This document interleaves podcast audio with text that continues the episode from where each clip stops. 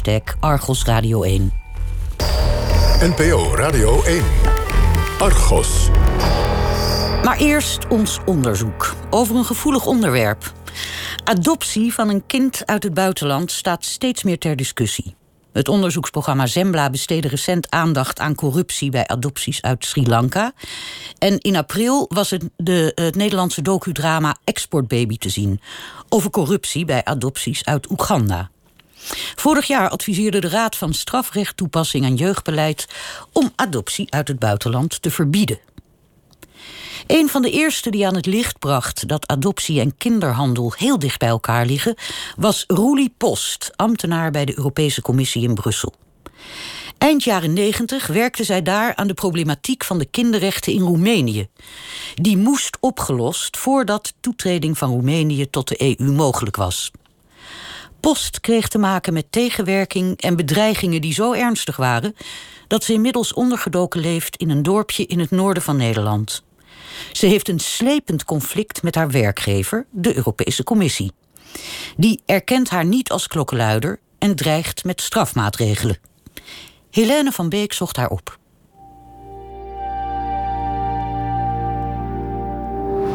Ik sta hier voor eh, de deur van Rudy Post. Een zeer pittoresk straatje. Een trapgevelhuisjes. En een heel klein dorpje, noorden van het land. Het is zondag. Ik heb een afspraak met Roelie Post. Maar de bel doet het niet. Dat was kloppen.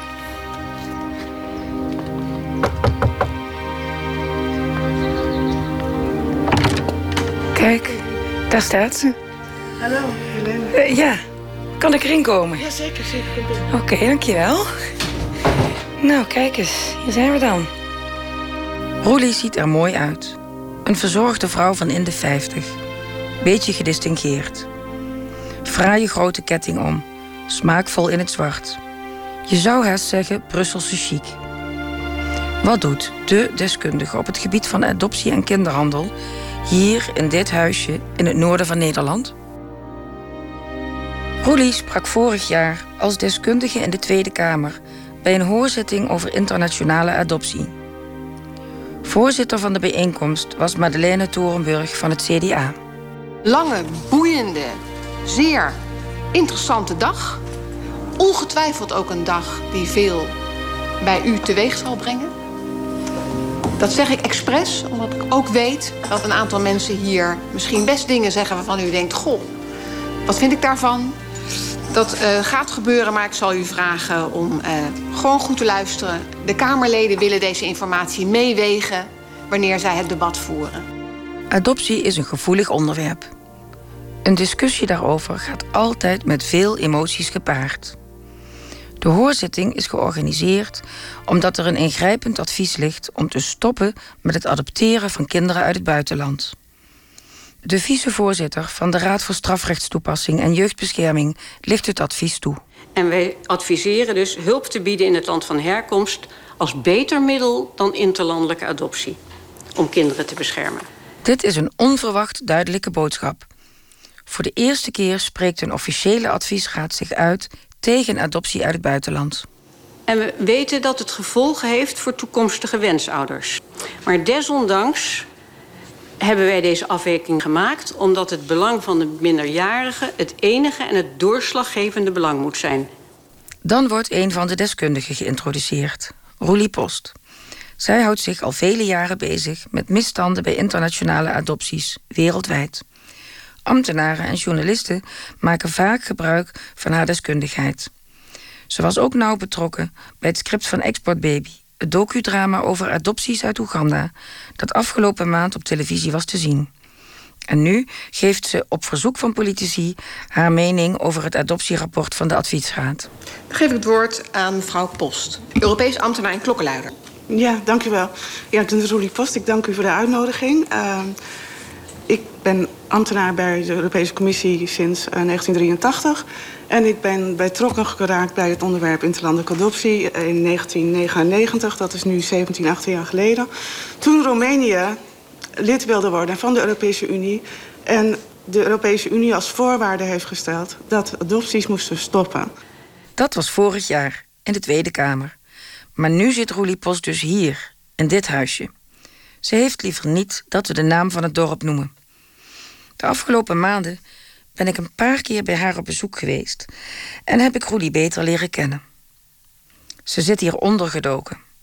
Het rustige dorp geeft haar een gevoel van veiligheid. Mocht er iets gebeuren, dan valt het meteen op. Maar vind je het fijn om hier weer te zijn of niet, Roelie? Nee. Nee. Nee, dat is echt iets van... Niet dat ik het daar nog zo geweldig vond. Hier vertelt Roelie ons haar verhaal.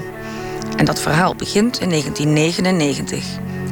Roelie wordt dan adviseur bij de Europese Commissie op het gebied van adopties uit Roemenië. Het was het dossier uh, Roemeense kinderen.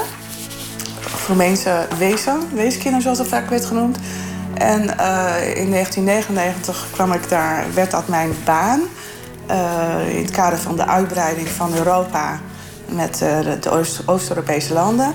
Dus uh, werd ik verantwoordelijk voor het, toezicht houden op uh, het naleven van de kinderrechten in Roemenië. Dat ging dan over de kinderen in tehuizen en daar waren allerlei schandalen over. Uh, dat is slechte verzorging. En, en nou, iedereen kende dat, dat probleem wel. En daar kwam toen in 2000 bij dat we aanliepen tegen een hele sterk stijgende interna internationale adoptie. Dus in, in twee, drie jaar tijd ging het van 500 naar, naar 2.500 of zoiets. En het Roemeense nieuws stond vol met allerlei schandalen daarover. En waar gingen in grote, grote lijnen de schandalen over? De enorme hoeveelheid geld die uh, daarmee gemoeid waren. Mm -hmm. En uh, veelal soms uh, duistere organisaties um, die daarbij betrokken waren. De schandalen haalden ook de Nederlandse pers. Dagblad Trouw schreef in 2004 over een zeer lucratieve kinderhandel in Roemenië. Om buitenlandse adopties in betere banen te leiden en in de hoop misstanden te voorkomen, kwam in 1993 het Haags adoptieverdrag. Maar volgens Post verslechterde dat juist de situatie. Roemenië was het eerste land dat dat ging, ging toepassen. En uh, die had dus de adopties nu goed gereguleerd, want er waren schandalen van tevoren. Dus nu uh, mochten de advocaten en allerlei andere mensen niet meer zomaar adopties doen. Dat moest allemaal volgens officieel geregistreerde adoptiebureaus gaan. Uh, en dus waren er in, in tijd van een paar maanden waren er ineens 108 adoptiebureaus zo. En iedereen had gewoon een adoptiebureau opgezet. In Roemenië waren blanke kinderen beschikbaar voor adoptie. Die waren zeer gewild. Met name bij wensouders uit Frankrijk, Italië, Israël en de Verenigde Staten.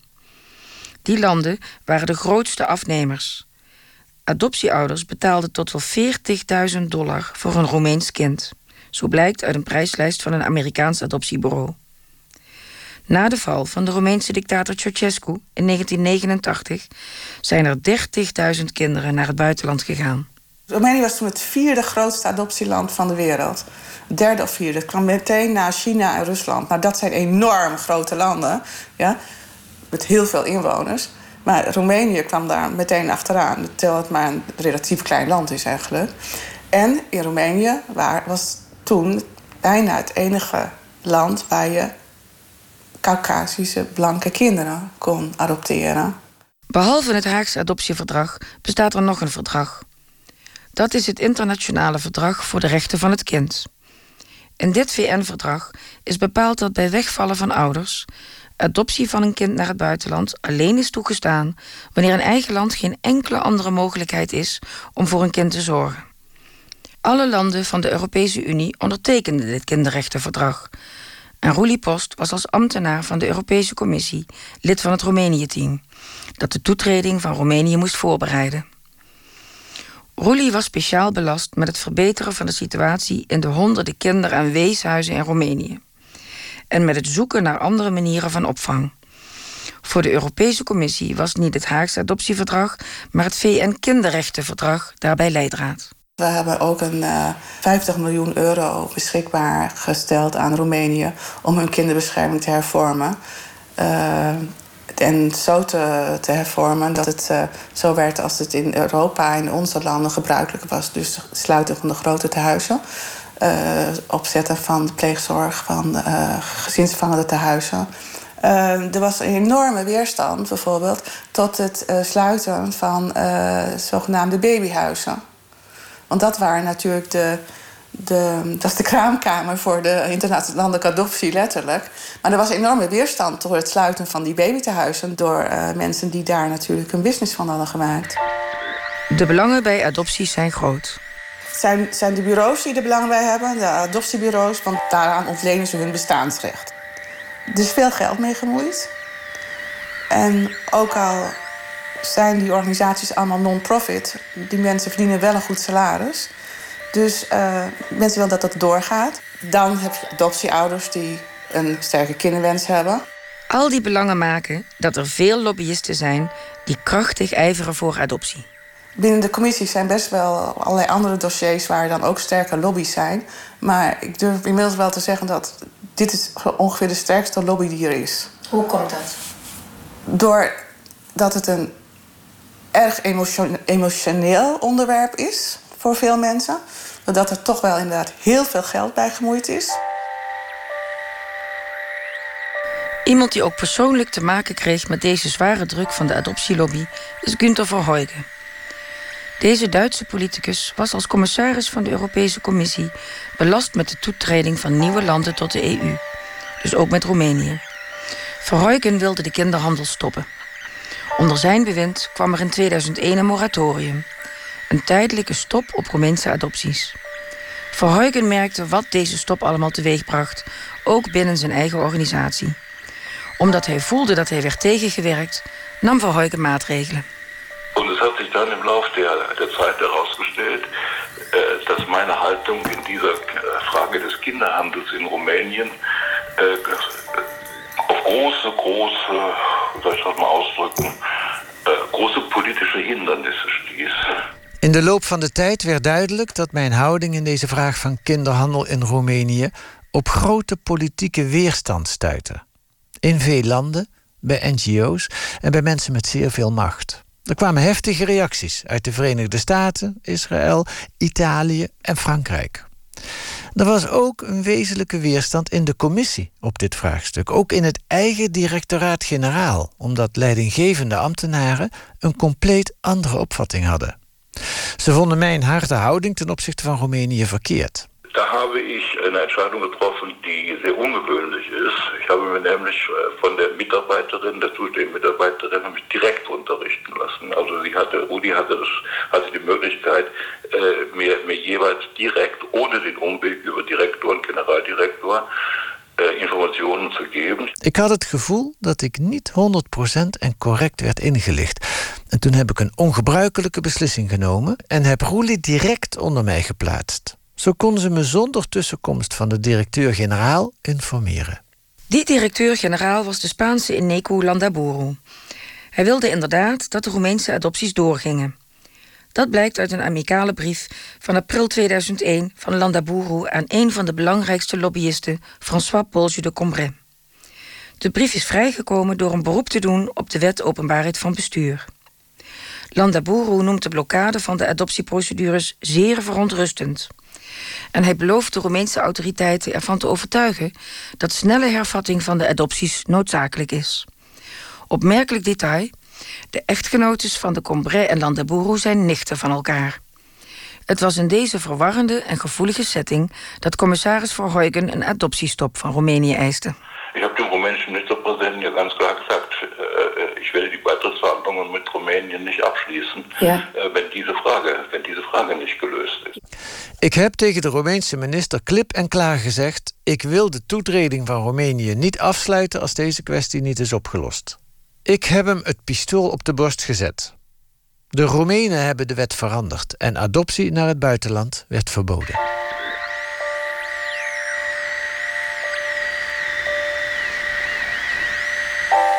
Ana Gomes, de Portugese Europarlementariër van de Progressieve Socialistische Democratische Alliantie, had kinderrechten in haar portefeuille. Zij ervoer eveneens hoe agressief de pro-adoptielobbyisten te werk gingen.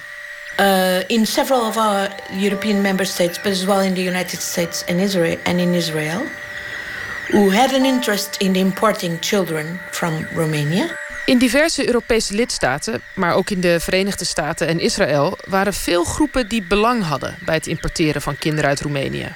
Het ging ook om economische belangen. Veel mensen waren van twijfelachtig allooi. Ze plaatsten Roemeense kinderen in rijke families in de Verenigde Staten en in Europa. Anna Gomez ervoer ook persoonlijk hoe machtig de lobby was. So I, I, I felt that lobby. I, I saw it acting here in the parliament. Uh, I can tell you, it's a very strong and organized lobby. Ik voelde die lobby dus. Ik zag het gebeuren hier in het parlement. En ik kan je vertellen dat het een zeer sterke en georganiseerde lobby was. En er was veel geld mee gemoeid. Tegelijkertijd was er nauwelijks controle mogelijk. Het was onduidelijk hoe het de kinderen verging die in het buitenland werden geadopteerd. Ik ben ervan overtuigd dat er criminele organisaties tussen zaten. Bij de Europese Commissie en in het Europees Parlement lopen talloze lobbyisten rond die allemaal proberen om dingen voor elkaar te krijgen. Het zijn veelal mensen van statuur. Een van de machtigste lobbyisten was de eerder genoemde François Pauls de Combray. Hij was bankier en directeur van Renault. Sinds de jaren 90 was hij het boegbeeld van de Franse organisatie Solidarité Enfants Roumains Abandonnés, ofwel SERA. Officieel had SERA tot doel de situatie in kinderthuizen in Roemenië te verbeteren. Maar in feite was SERA vooral een adoptieorganisatie. En het was binnen de Europese Commissie bekend dat veel adoptieorganisaties een dubieuze reputatie hadden. Een bewijs daarvan is een vertrouwelijke notitie, in 2000 geschreven door de Europese ambassadeur in Roemenië, de Griek Fokion Fotiadis. En de notitie was gericht aan Landaburu, als directeur-generaal belast met de uitbreiding van de EU.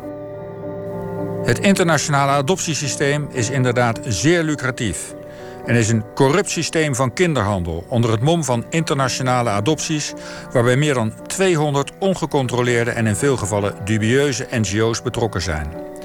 Er is een sterke verdenking dat ook de politieke top in het land erbij betrokken is.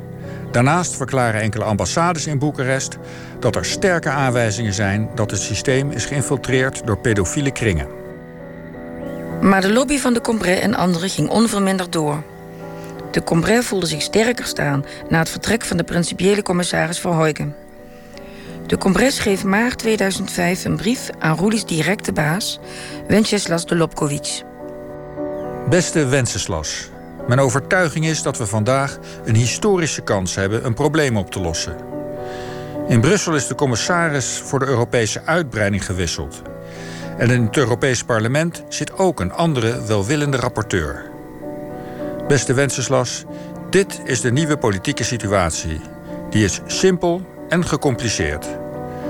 Simpel omdat het duidelijk is dat de situatie van de weeskinderen schrijnend is. Zeer gecompliceerd omdat de marge waarbinnen de Roemeense regering kan manoeuvreren afhangt van de commissie en het parlement. In deze context, beste Wenceslas, ben ik blij u te ontmoeten.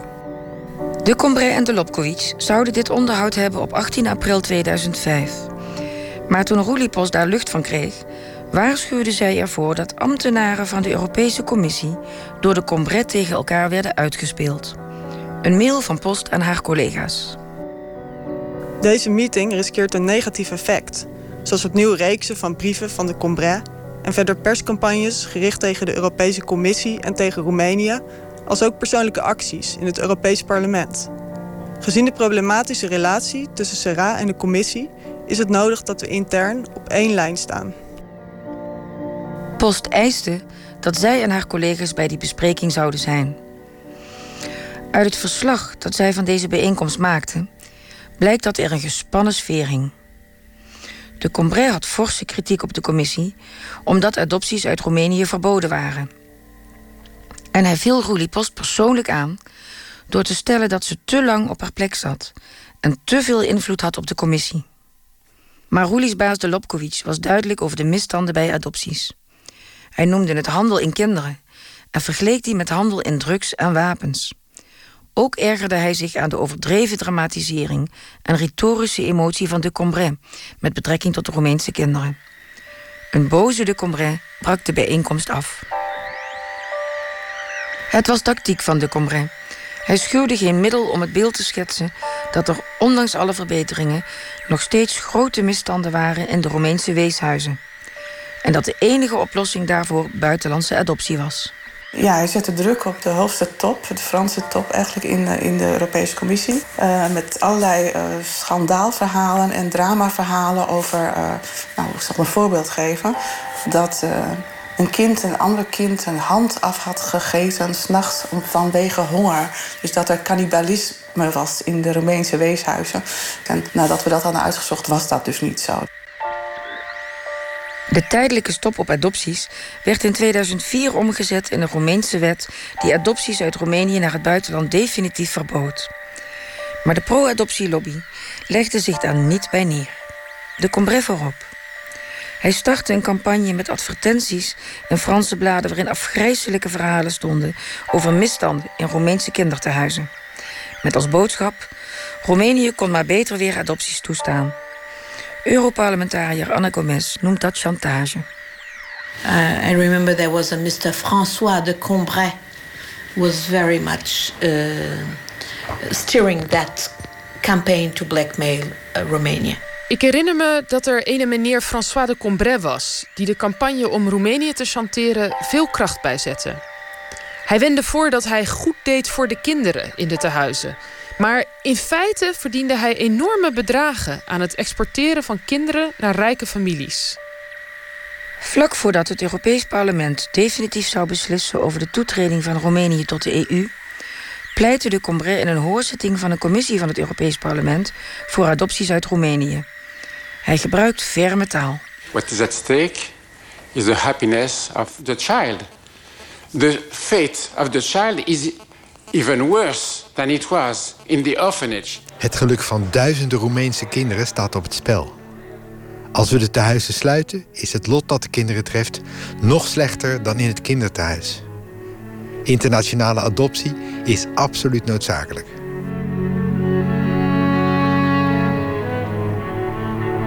Een zeer sterke lobby had ook Italië met de adoptieorganisatie Amici dei Bambini.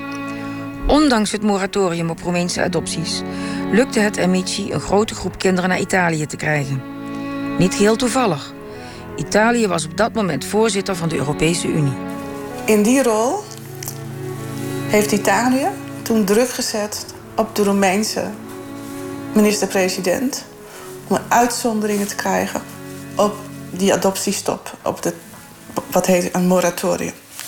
Silvio Berlusconi heeft toen eind december groen licht gekregen voor 105 uitzonderingen.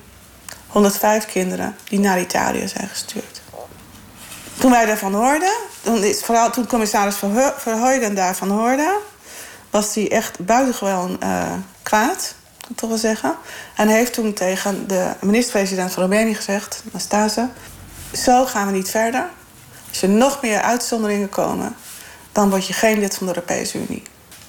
En toen heeft Roemenië die adopties helemaal gestopt. Maar daar bleef het niet bij. Ook landen buiten Europa hadden mensen die ijverden voor adopties uit Roemenië. De Verenigde Staten lobbyden eveneens agressief in Brussel.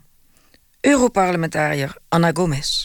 Uh, because at that time I was even lobbied by an American congressman who came to complain about uh, uh, one of his uh, rich uh, constituents was expecting a child that wouldn't come from Romania because of the moratorium.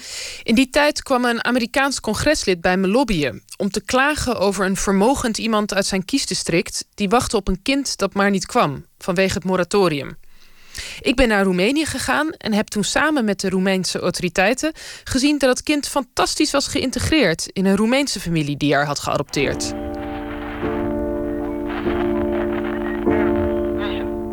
Uh, ik werd maandenlang eerst twee keer per week en daarna bijna elke dag. En dan zelfs twee keer per dag werd ik achtervolgd door uh, jonge mannen die er identiek uitzagen.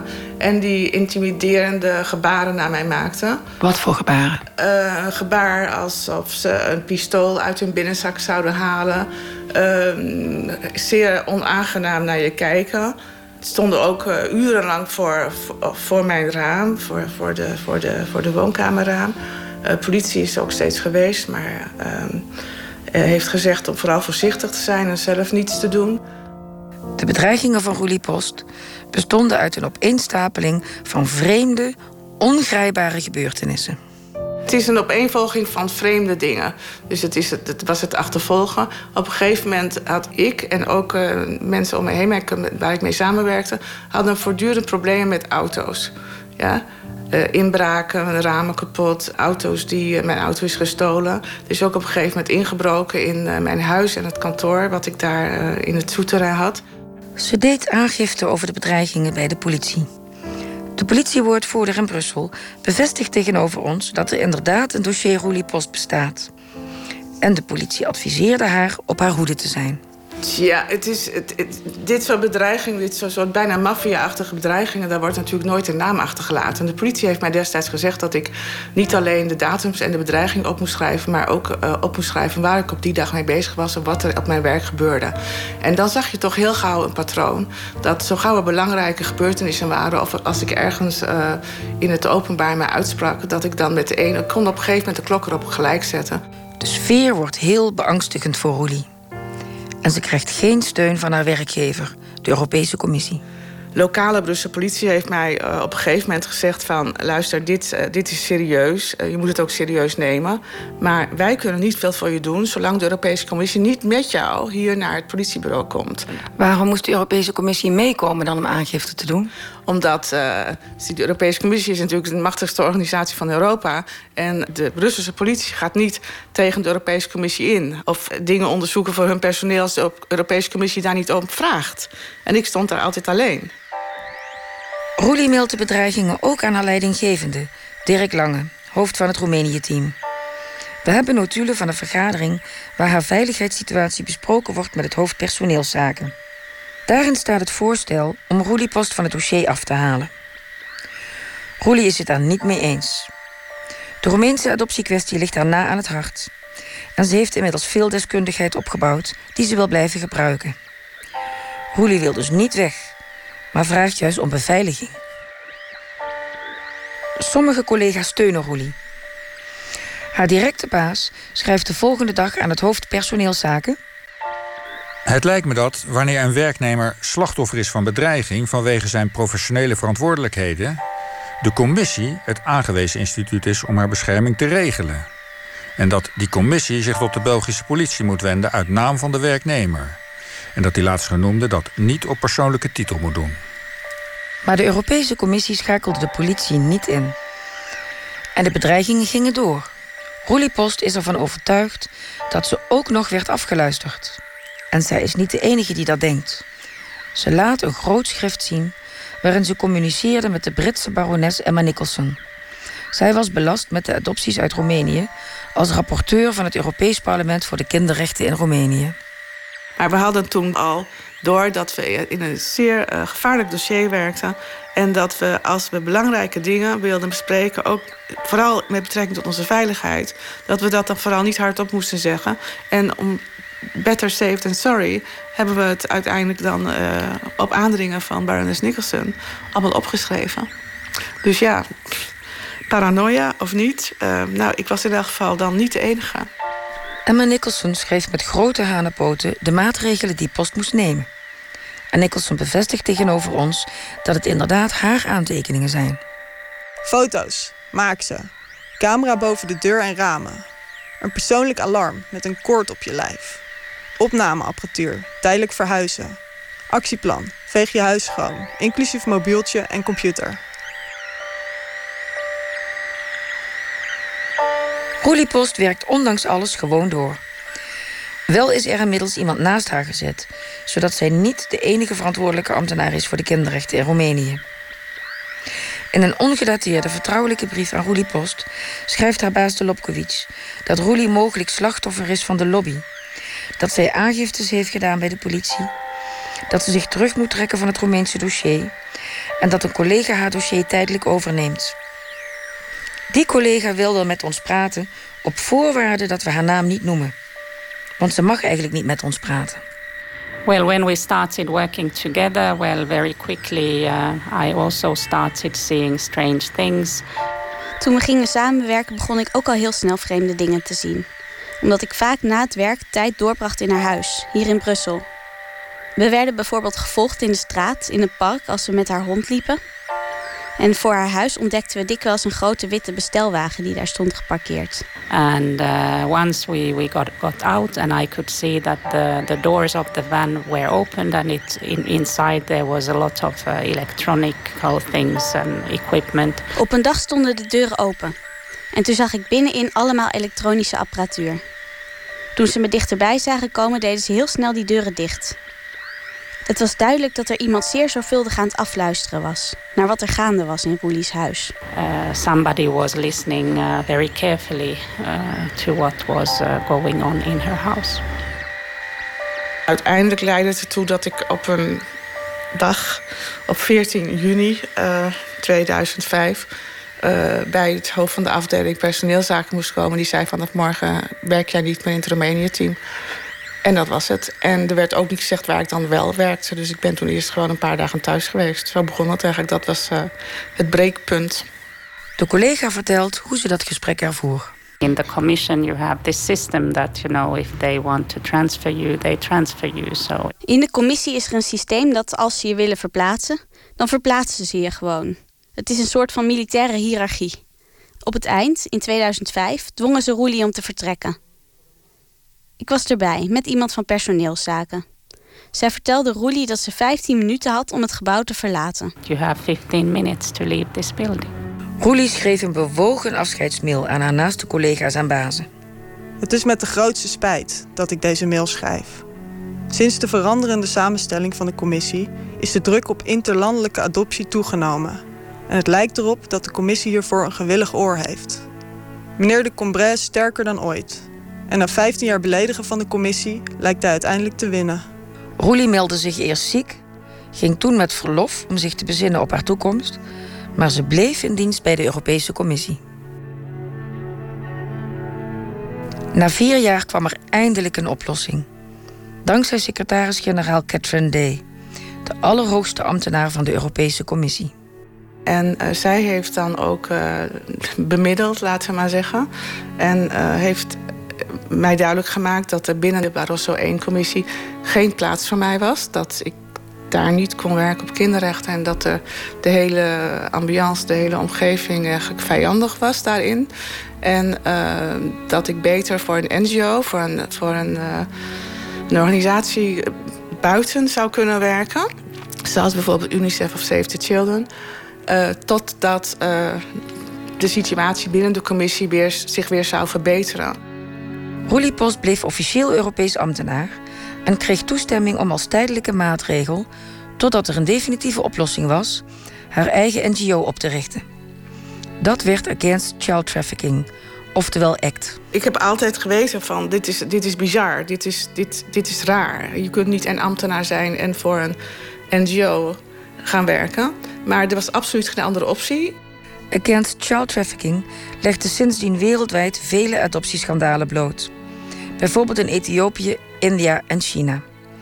Het waren steeds vergelijkbare misstanden. Niet kloppende dossiers, gestolen kinderen, biologische ouders die nog leefden. Tijdens haar verlof schreef Roelie het boek Romania for Export Only. Een dagboek waarin ze minutieus de corruptie buiten en binnen de Europese Commissie beschrijft. Met dat boek luidde ze de klok. Een boek uitgeven als ambtenaar is de klok luiden, extern. En dat was een grote klepel. Catherine Day, de hoogste baas van de Europese Commissie, zei tegen mij: Doe het maar niet onder de klokkenluidersprocedure. Want dan kun je namelijk over een paar jaar gewoon terugkomen. Ik begreep dat toen niet helemaal. Ik begrijp nu dat klokkenluiders die kunnen eigenlijk nooit meer terugkomen. Want het is inherent aan je luidt de klok over je organisatie. En helaas is de ervaring zo dat je eigenlijk nooit meer naar binnen komt. Roelie Post is niet de enige die te maken kreeg met bedreigingen... toen ze als Europees ambtenaar een einde wilde maken aan misstanden bij adopties. Haar collega werd eveneens vele jaren later bedreigd... toen ook zij zich bezighield met verbetering van de positie van kinderen in tehuizen. Ditmaal gebeurde dat in het kader van de toetreding van Montenegro tot de Europese Unie. In 2014, when I was working on Montenegro, that I uh, started seeing uh, similar problems. Ik werkte in Montenegro op een kinderbeschermingsproject. Montenegro is een heel klein land. Er was maar één kindertehuis met ongeveer 100 kinderen. UNICEF en de Europese Unie wilden het ontmantelen. We hadden UNICEF zo'n 2 miljoen euro gegeven om dat huis te sluiten en met andere oplossingen voor de kinderen te komen. Maar ze kregen de klus nooit geklaard. And um, in the end, it looked like a bit uh, corruption. And at the same time, I saw in the press that um, healthy children from Montenegro were adopted, for example, to Sweden. Uiteindelijk leek het op corruptie. Ik zag berichten in de pers dat er gezonde kinderen uit Montenegro werden geadopteerd in Zweden. Toen zei ik tegen mijn bazen: Ik zie niet meer in waarom we Montenegro deze EU-subsidie zouden geven. En toen ik dat in mijn jaarlijkse stafrapport schreef, kregen ik en mijn familie te maken met problemen ten aanzien van mijn veiligheid. So then, uh, me and my family, we started experiencing security problems. In een mail aan Roelie beschreef ze de bedreigingen en de maatregelen die zij en haar echtgenoot noodgedwongen moesten treffen. We zijn nu opgesloten. Hekken en camera's overal. Axel had gisteren een vreemd auto-ongeluk. Het was een hele harde klap, de auto zwaar beschadigd. Axel was niet gewond. Kan ook deel uitmaken van die intimidaties. De collega aan haar man Axel maakte hetzelfde mee als Roelie. Ook zij deden vele malen aangifte bij de politie. In een lange brief vroegen ze zelfs om de bedreigingen die zij kregen in verband te brengen met die van Roelie Post. Maar ook dat gebeurde niet. En ook deze collega kwam binnen de Europese Commissie in grote problemen. En zij is net als Roelie op een zijspoor gezet.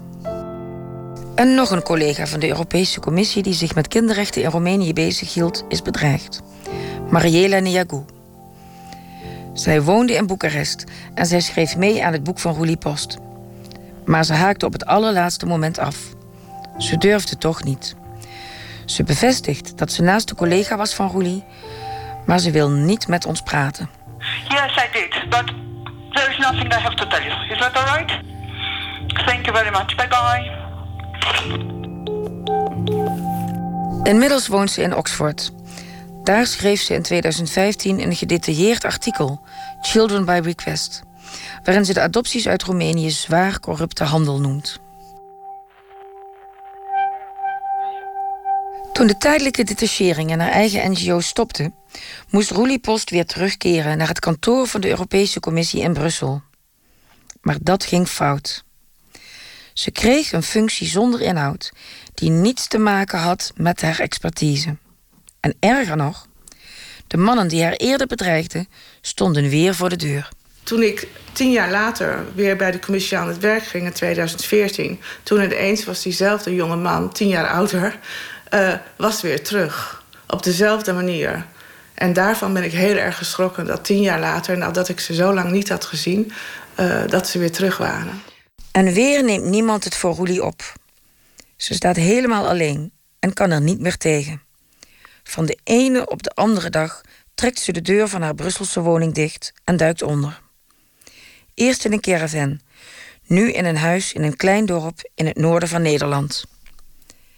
Ze zit nu al jarenlang in een slopend conflict met haar werkgever, de Europese Commissie, die geen middel schuwt om haar uit te schakelen. Ze hebben zelfs geprobeerd haar tot psychiatrische patiënt te laten verklaren. Het is een patroon wat je vaak ziet dat ze natuurlijk proberen jou daarin te schuiven dat je een burn-out hebt of uh, sowieso psychiatrisch niet in orde bent. En dat hebben ze ook geprobeerd bij haar collega. Well, in Roelie's case and mine, it's very clear that they would like to uh, put us on invalidity. Because invalidity means that you need a psychiatric statement. Zowel bij Roelie als bij mij is het duidelijk dat ze ons de arbeidsongeschiktheid in wilden duwen. Omdat invaliditeit een psychiatrisch statement is. Dat is gunstig. Je houdt 70% van je salaris, maar je hebt een psychiatrische verklaring nodig dat er iets verkeerd zit in je hoofd. Dat is hun doel. Dan kunnen ze zeggen dat er twee vrouwen gek zijn. Is Roelie nou gek of niet? We vragen het aan mensen met wie ze werkten. Oud-commissaris Günther Verheugen wenst te benadrukken dat hij Roelie Post niet als een paranoïde, maar als een normale, goede ambtenaar meemaakte. Ja, als, als, als eine sehr, sehr, sehr kompetente, sehr, sehr, sehr engagierte, sehr zuverlässige Mitarbeiterin. Ja. Engagiert, competent, zuverlässig. Ik heb haar ervaren als een zeer competente, een zeer geëngageerde en zeer betrouwbare medewerkster. Ook Europarlementariër Anna Gomes, die zich jarenlang met Roemenië bezighield, gelooft Roelie Post. And at that time, uh, what I heard about Mrs. Roly Post is that she did an outstanding, very brave, courageous job in exposing all these murky. Ik hoorde dat mevrouw Roelie Post buitengewoon moedig werk verrichtte. Ze werd later psychologisch beschadigd, zodat voortzetting van haar werk onmogelijk was. So obviously there was an interest to put her away. Het was overduidelijk dat er belang bij was om haar weg te krijgen. Anna Gomes begrijpt niet waarom de commissie Roelie niet als klokkenluider erkent. I really don't understand it. I'm persuaded that she is uh, a whistleblower. Ik begrijp het echt niet. Ik ben ervan overtuigd dat ze een klokkenluider is en slachtoffer is van een zeer, zeer machtige lobby. Europarlementariër Gomes vroeg in 2015 ook Frans Timmermans, vicepresident van de commissie, om in te grijpen. Zij schreef hem: Ik geloof dat mevrouw Post beschouwd moet worden als een klokkenluider en dus beschermd moet worden in plaats van gestraft. Timmermans liet niets van zich horen. Gomes herhaalde dit verzoek vorig jaar. Toen pas antwoordde Timmermans dat hij zich er niet mee zou bemoeien, omdat hij niet verantwoordelijk is voor personeelszaken. Anne Gomes vroeg ook de Europese ombudsman om de zaak te onderzoeken. Voor Roelie dreigt nu een strafmaatregel, omdat ze niet meer naar haar werk gaat. Dat kan betekenen terugbetalen van jaren salaris en korting op haar pensioen. En er ligt een voorlopig rapport van de ombudsman, waarin staat dat de Europese Commissie Roelie correct heeft behandeld, omdat er andere functies zijn aangeboden. Gaan ze je ook emotioneel kapot maken? Het emotioneel kapot maken hebben ze natuurlijk al de laatste tien jaar geprobeerd. En, ehm, Is dat gelukt? Ik, nee, dat is niet gelukt. Ik ben, ik ben wel natuurlijk niet meer dezelfde persoon als ik was voordat dit allemaal begon. Die persoon komt ook nooit meer terug. Zover is er wel permanente schade aangebracht in mijn leven. En in hoe ik, het, hoe ik tegen het leven aankijk. Er zijn ook momenten geweest dat ik dacht, ik hou er helemaal mee op. Ik ben mijn baan kwijt, ik ben mijn huis kwijt. Ehm, alle normale dingen. Het, het op vakantie gaan is iets wat ik tien jaar niet heb gedaan. Er is niets meer over. Helemaal niets. Maar ja. Ja. Ieder mens heeft zijn grenzen. Wij hebben betrokkenen binnen de Europese Commissie om een reactie gevraagd, maar niemand wilde meewerken. Uiteindelijk kwam de perswoordvoerder met een verklaring waarin staat dat de kwestie van mevrouw Post wordt afgehandeld volgens, quote, juiste procedures zoals vastgelegd in het personeelsreglement. Om privacyredenen wil de commissie niet inhoudelijk op de zaak ingaan. Ook diverse oud-collega's, onder wie voormalig secretaris-generaal Catherine Day en Europarlementariër Emma Nicholson, willen niet meewerken. De adoptielobbyist François Polge de Combray was onbereikbaar voor commentaar. Hij is inmiddels verdachte in een omkopingsschandaal voor een mijnbouwbedrijf in Guinea. Lobbyist Marco Griffini van Amici dei Bambini is begin dit jaar door de antimafia-dienst in Milaan aangehouden op verdenking van corruptie bij adopties uit Congo. U hoorde een reportage van Helene van Beek, Hielke Janborger, Kees van der Bos en technicus Alfred Koster.